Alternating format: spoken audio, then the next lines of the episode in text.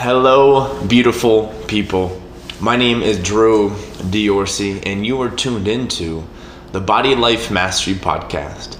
This is episode 14, where we are going to be talking about the four things that you must give up right now if you want to burn fat, if you want to be healthy, and if you want to live a great life.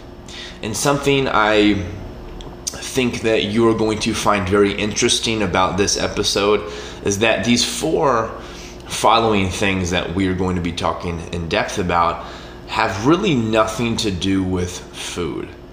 I'm not going to tell you to give up pizza or ice cream or wine. I'm not going to tell you to stop eating fruit because of the sugar content. Instead of that, we're going to go a little bit deeper. Um, shall I say, we're going to be talking about behavior change. Things that really move the needle.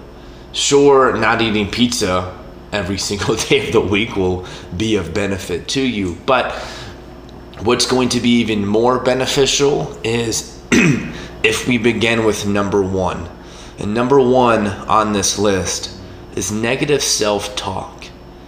If you gave up negative self talk, your body will transform, and your entire life will transform.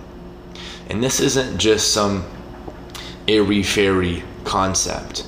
This is backed by plenty of science. There's this field called epigenetics, and the best book that I've read about epigenetics is a book called The Biology of Belief by Dr. Bruce Lipton. And the entire theory of epigenetics is that your environment and your thoughts and your beliefs and your emotions greatly influence the way your genes express themselves. For example, if your thoughts and your beliefs and your environment make you feel stressed and think stressful thoughts and feel stressed, your genes may express themselves in a way where it is practically impossible for you to burn fat or for you to um, acquire the energy needed to take the necessary action to exercise, etc. Okay? But if your thoughts empower you, if your environment empowers you, if your beliefs give you hope, your genes express themselves differently. Perhaps they increase your metabolism. So, if we were able to give up negative self talk and replace that with empowering beliefs, with positive affirmations or mantras, your body will transform. So, that's number one. Okay. Number one's not pizza. number one is give up negative self talk. Number two is give up mindless eating. Okay? If you're to eat the pizza, the ice cream, the wine, the healthiest way to do this is to be entirely present and mindful of what we are doing. The biggest mistake I see people make is not the fact that they're eating quote unquote unhealthy food, is that they are mindless when they eat that unhealthy food. They don't even realize they're eating this unhealthy food, and that is when we overconsume, and that is when we wind up in a massive calorie surplus. But if we were completely present, if we put our phone down, and if we just paused for a moment before we ate that pizza, before we ate anything, before we drank anything, and we just reminded ourselves, if we reminded ourselves of what we are about to do, that is going to have a massive impact on the way you feel and on the how much you eat on, on really how you live your entire life.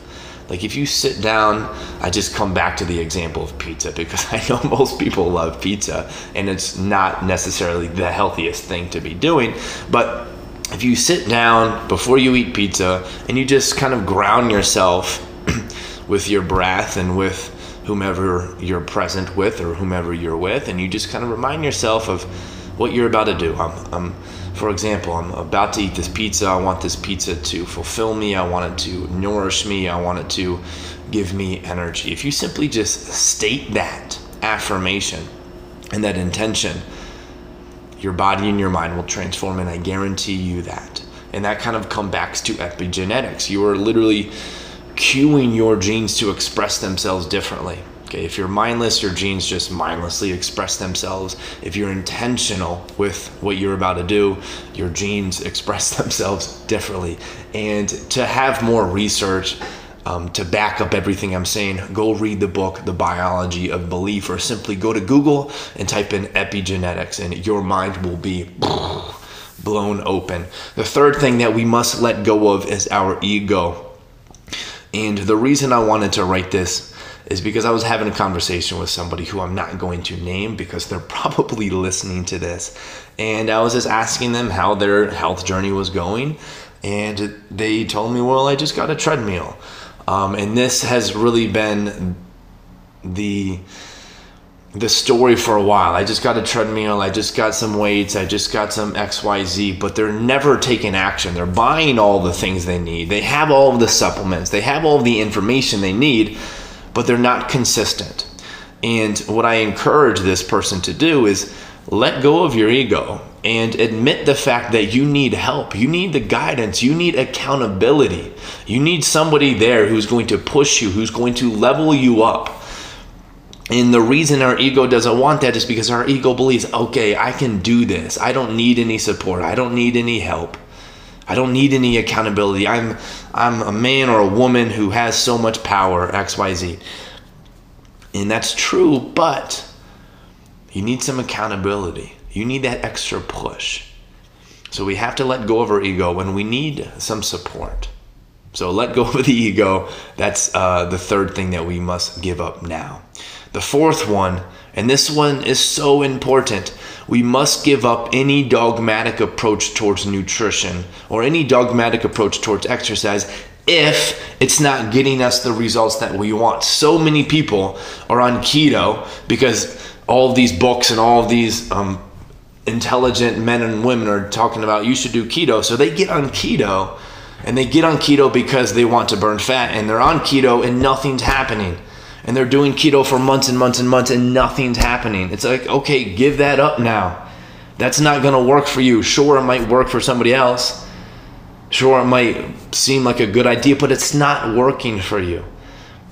Same thing with low carb or any type of exercise. Somebody says you need to do more yoga. So you do yoga, but it's not getting you the results you want. Give it up Okay, we must be willing to give up any dogmatic approach and realize that we have to kind of ebb and flow and and seek guidance. Okay, give up that ego, seek guidance. Who can find somebody who can help you um, determine what's the best way for you to eat and the what's what's the best way for you to move your body to really move that needle in the right direction, which really is just going to round up and and, and finish this podcast with the fact that excuse me I have a few spots open up in my online coaching program where I work with you one on one and I help you determine a unique eating plan that's going to fit your needs and your specific goals.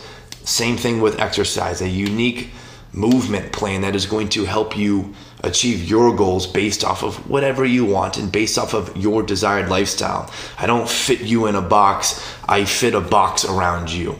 Hopefully that makes sense. But if you're interested in working with me, I'll add a link down below where you can reach out and schedule a free call with me to really determine whether or not you and I would be a good fit. Okay. No obligations. You have nothing to lose. That's it for this podcast. A real quick recap. Number one, give up the negative self talk. Give up, number two, mindless eating. Number three, give up your ego. Number four, give up any dogmatic approach towards nutrition or exercise. Open yourself up, my friend. Thank you so much for tuning in. If you enjoyed this, be be a huge supporter of me and subscribe to this or follow this podcast, I should say, and share this podcast with one or two people. Thank you for listening.